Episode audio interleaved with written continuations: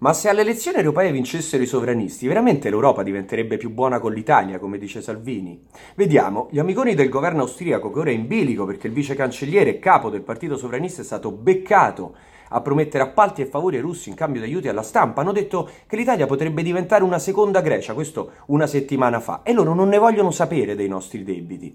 Gli amiconi dell'AfD, i tedeschi, in piazza con Salvini, alleati di Di Maio, hanno detto che reddito e quota 100 sono state spese folli. Perché dobbiamo pagare noi per i ricchi italiani. L'amicone ungherese Orban non perde occasione di ripetere che sull'economia bisogna rispettare le regole europee, sull'immigrazione col cavolo che vuole dare una mano all'Italia. Dannato momento, quando ti accorgi che il tuo migliore amico si rivela il tuo peggior nemico, diceva Shakespeare. Ecco, forse però prima di andare a votare è meglio sapere che certo che ci sono i nemici dell'Italia in Europa, sono i sovranisti. E questo è un minuto.